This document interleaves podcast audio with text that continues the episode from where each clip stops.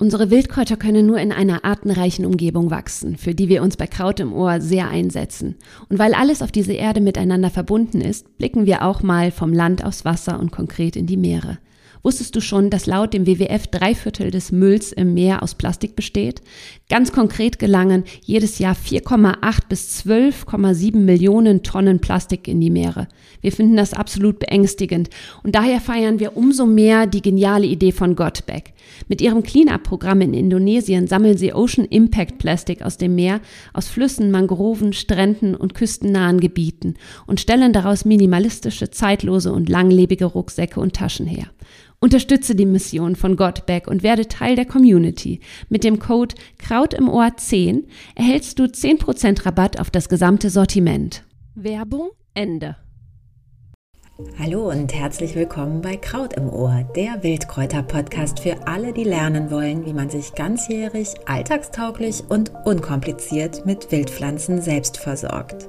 Du erfährst, wie du Wildpflanzen für deine Gesundheit nutzt, sie einfach in deinen Alltag integrierst und die Wildkräuter in der Küche, im Haushalt oder in der Hausapotheke sicher anwendest. Wir sind Mo und Melanie und unsere Vision ist es, dir anregende Impulse für eine Annäherung an die grüne Welt da draußen zu geben.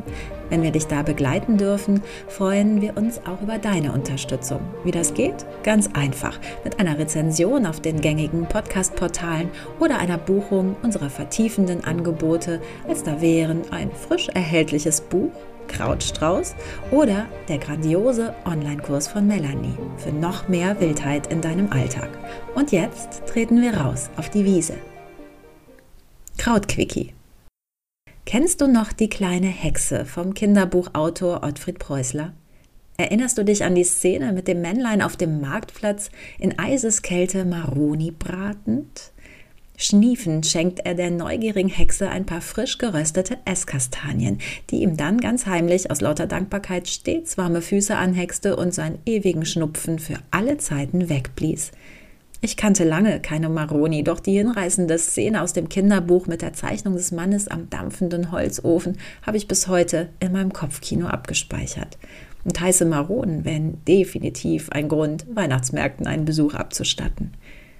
Irgendwie bin ich ihnen in diesem Jahr dann häufiger begegnet. Auf einem Spaziergang mitten im Univiertel von Dortmund, eingezwängt zwischen den großen Autostraßen, findet sich ein lauschiges Feld, dessen Rand von einer ganzen Allee Esskastanien gesäumt ist. Man höre mit Staunen. Auch in meiner alten Heimat hat man den Aushub der riesigen Braunkohlegrube vom Hambacher Wald teilweise mit Esskastanien bepflanzt. Und jetzt, vor kurzem, Anfang Oktober, stolperte ich erneut über die stacheligen Hüllen, die sich ans Aufplatzen machten und ihren noch leicht verschrumpelten Inhalt preisgaben. Ein Zeichen, sich vielleicht mal mit diesem hochgewachsenen Baum unter der Bezeichnung Edelkastanie näher zu befassen. Wir werden feststellen, der Maronenbaum ist märchenhaft.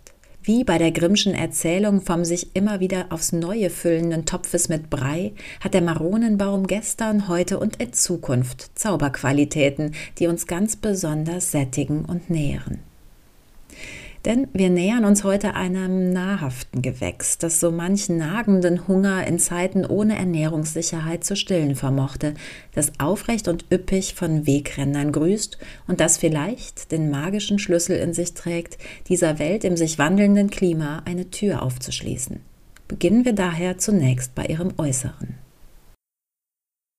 Castanea silva gehört spannenderweise zu den Buchengewächsen und ist nicht im mindesten mit der Rosskastanie verwandt, die wir alle aus Parks und von selbstgebastelten Kastanienmännchen und den ebenfalls stacheligen Fruchthüllen kennen.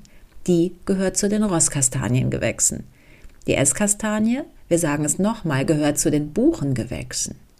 Buchen tragen mit ihren Bucheckern ebenfalls nahrhafte Früchte und sind auch im übertragenen Sinn Seelentröster und Stärkequelle par excellence. Ihre Schwester, die Marone, tut es ihr gleich.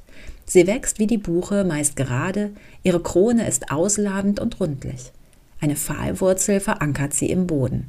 Der Stamm ist braun-grau, die Blätter sind markant, länglich, lanzettlich, gekerbt oder gezähnt, ledrig und auf der Oberseite dunkelgrün glänzend. Sie ist schon eine Erscheinung, wie sie da so Raum greift. Stattlich, saftig, kräftig. eben mächtig und reichhaltig. Ihre Blüten sehen aus wie perlenbestickte Raupen. Eindeutig erkennst du sie im Herbst an ihren stacheligen Fruchtschalen, die wie hellgrüne Mini-Igel deinen Weg säumen und zwei bis drei Früchten eine gut geschützte Hülle bieten. Eine Esskastanie braucht rund 30 Jahre bis zur ersten Ernte. Dafür trägt sie bis in alle Ewigkeit, zumindest 500 Jahre. Und da steht sie und wächst dem Licht entgegen jahrhundertelang in trockenen Böden und daher ist sie im Mittelmeer- und Alpenraum bis nach Deutschland zu finden. Denn unsere Wildpflanze mag keine Spätfröste und ist ein Kind der Regionen, in denen die Deutschen so gern in den wohlig warmen Urlaub fahren, zumindest in Zeiten, wo es hierzulande noch kühler gewesen ist. Doch haben wir sie zunehmend ignoriert. Dabei wird sie sich als Zukunftsbaum etablieren. Sie wird sich an die zunehmende Wärme weiter anpassen und ihr schützendes Blätterdach über uns ausbreiten. Wir werden ihr noch mehr als dankbar sein. Doch blicken wir zunächst zurück. Es waren die Römer, die die Esskastanie im Verbund mit dem Walnussbaum im Gepäck über die Alpen brachten. Sie bezeichnen sie als Eicheln des Zeus. Das alte China kannte Esskastanienarten als Heilmittel. Sie gelten dort als Symbol für die weise Voraussicht, weil Mensch und Tier ob ihrer stärkehaltigen und wohlschmeckenden Früchte gut über den Winter gekommen sind. Die antiken Quellen sind voll von Kastanienlobpreisungen. Viele Schriftsteller überliefern schon vor 2000 Jahren Kochrezepte, die denen von heute erstaunlich nahe kommen. Karl der Große lässt den Baum in seinem Capitulare de Villes vor gut 1200 Jahren auf Königsgütern pflichtmäßig anbauen, was sie hierzulande bald zu einem wichtigen Grundnahrungsmittel werden lässt.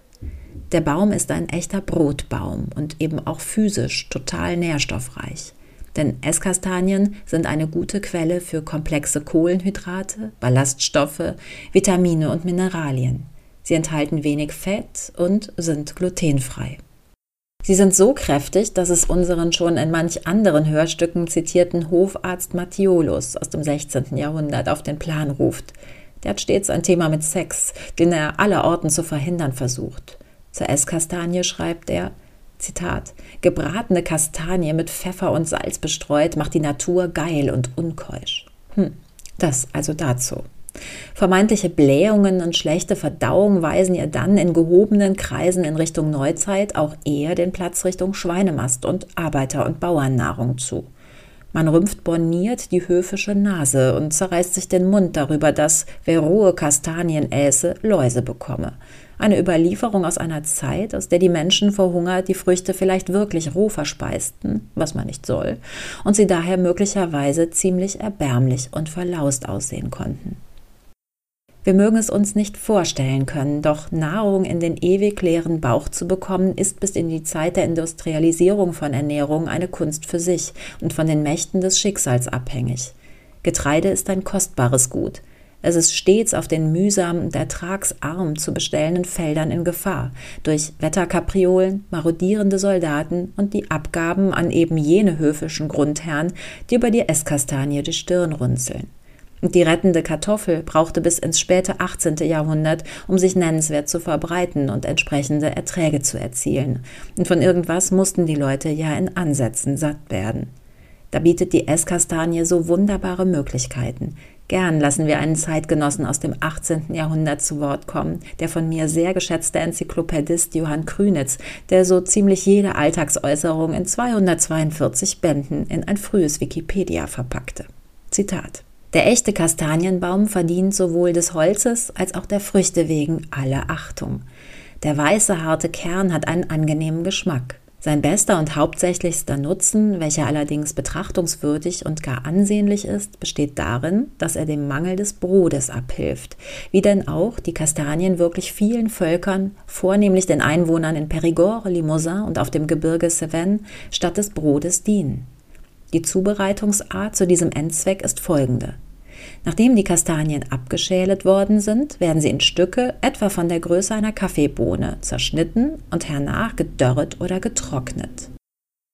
Dieses geschieht am besten in einem gelinde geheizten Back- oder Darrofen. Hierbei aber muss man behutsam verfahren, damit die Kastanien nicht etwa schwarz oder gar verbrannt werden, sondern sie müssen ihre weiße Farbe behalten oder höchstens gelblich werden.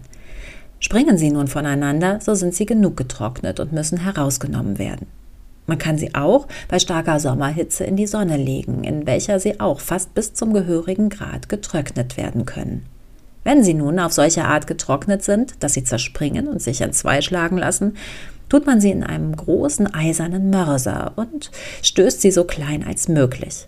Hernach werden sie in einen blechernen, engen oder mit kleinen Löchern versehenen Durchschlag geschüttet und durchgerührt, da denn das fein gestoßene Mehl in das darunter gesetzte Gefäß fällt, das gröbere aber zurückbleibt und von neuem klein gestoßen werden muss. Auf diese Art wird so lange verfahren, bis alles kleingestoßen ist. Da aber solches Stoßen eine ziemlich saure und schwere Arbeit ist, so kann man in der Mühle leichter dazu kommen.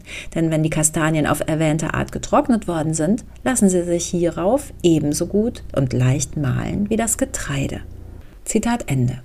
Der emsige Enzyklopädist beschreibt also ganz genau das Trocknen und Mahlen und kennt nicht nur Brot aus Kastanien, sondern auch bereits Suppen, Pasteten, Torten, gefüllte Gänse, Ragout, Nachtisch, Öl oder Brandwein. Vieles findest du heute in Online-Foren und Rezeptdatenbanken. Wir machen sie zumeist im Backofen, kreuzweise eingeritzt, bis sie dann eben platzen und roh eben nicht verzehren. Zöliakie geplagte nutzen ihr Mehl und bereiten köstliche Gnocchi, Pasta oder Mousse zu. Das ist auch ein großartiges nächstes Stichwort. Probiere vielleicht folgendes.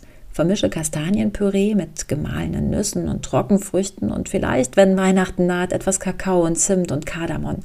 Forme Kugeln daraus und wälze sie on top in Schokolade. Hm, das könnte ziemlich glücklich machen. Dazu trinkst du vielleicht eine Tasse Kaffee aus Mehl, aus Kastanien. Netterweise ist das alles auch noch super klimafreundlich.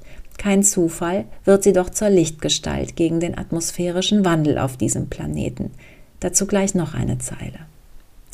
Sie beruhigt, und auch das können wir jetzt doppeldeutig lesen, Irritiertes. Du kannst ihre Blätter als Tee zum Beruhigen stark beanspruchter Haut anwenden. Ihr Holz steht dem der Eiche in wenig nach. Es ist äußerst resistent gegen Fäulnis und dennoch und zugleich leicht zu bearbeiten im Schiffsbau, für Stallböden, als Weinfässer. Heute für Zäune und Pfosten, Bahnschwellen und Lawinenbauten. Kastanienholz ist ein Allrounder.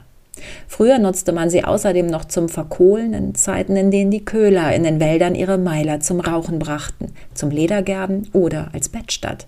Die Blätter dienten als auskömmliche Matratze. Du kannst gern auch deine Haare mit ihr färben oder sogar wunderschöne Zeilen aus Papier bringen, wenn du aus dem Baumsaft Tinte herstellst. Derzeit erntet die Menschheit über zwei Millionen Tonnen Kastanien, wovon der absolute Löwenanteil auf China fällt. Hierzulande ist die Esskastanie mit der Industrialisierung stark zurückgedrängt. Nicht zuletzt, weil ihr Krankheiten wie Krebs oder die durch Pilze verursachte Tintenkrankheit ordentlich zusetzten. Auch die Edelkastanien Gallwespe kann ihr übel mitspielen, sodass die Krankheitserreger leichteres Spiel haben. Erst jetzt beginnen wir eben wieder zu begreifen, welchen Schatz wir damals gerodet haben.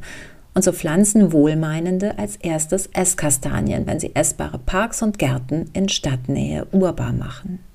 Und vielleicht ist es auch kein Zufall, dass sie sich gerade jetzt auf den Spazierwegen verstärkt in den Weg kugelt mit ihren stachelig umhüllten Früchten. Als Baum gegen die klimatischen Veränderungen in unseren Breiten sagt man ihr aufgrund ihrer Trockenheitsresistenz hohes Potenzial nach. Ein Hoffnungsträger, der es nun wieder richten soll, der uns nun wieder aufrichten soll. Die Menschen haben früher weitaus mehr als heute begriffen, welcher Schatz ein Baum sein kann.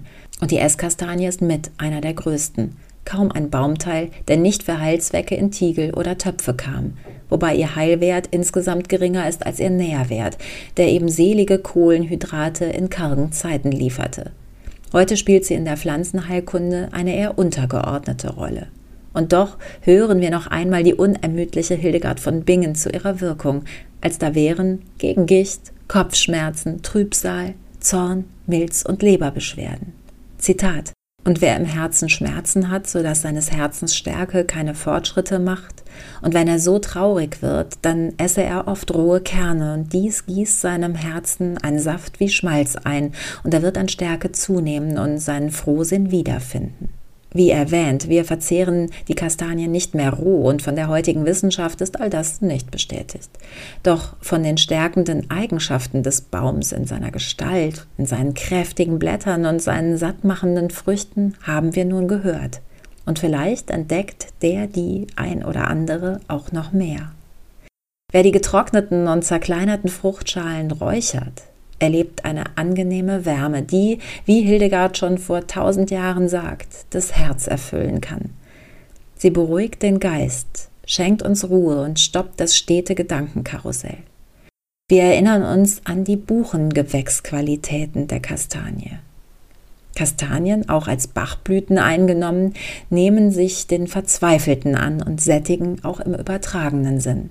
Ein Bad unter den einladenden Blättern aus sattem Grün lässt uns tiefer atmen, beruhigt und schenkt uns Geborgenheit. Der Maronenbaum steht einfach für das Nährende und Zugewandte. Wie fantastisch ist das jetzt und wie vermeintlich seltsam, dass er uns eben gerade jetzt so präsent zu werden scheint. Jetzt in diesen sich verändernden Zeiten überschüttet uns die Esskastanie mit ihren reichhaltigen Gaben und ihrer Zuversicht. Ganz so, wie es die kleine Hexe dem erkälteten Maronenmann angehext hat. Das war eine weitere Folge von Kraut im Ohr, deinem Wildkräuter-Podcast. Heute mit einem Kraut-Quickie, bei dem du dich ganz flott über eine Wildpflanze informieren kannst. Wir bedanken uns ganz doll für deine Treue und dass du bis hierher zugehört hast. Wir sind Mo und Melanie. Melanie ist ausgebildete Wildkräuterfachfrau und Heilpflanzenpädagogin. Ich bin Kulturwissenschaftlerin und liebe Aha-Erlebnisse am Wegesrand, die ich eben gern mit dir teile. Wer unsere Arbeit unterstützen möchte, kann sich unseren Erstling, das grandiose Buch Krautstrauß, dein buntes Wildkräuter-Mitmachbuch nach Haus holen. Den Link dazu findest du in den Show Notes. Und jetzt nix wie ran an die Maronen. Einen traumhaften Herbstanfang wünscht dir deine Mo.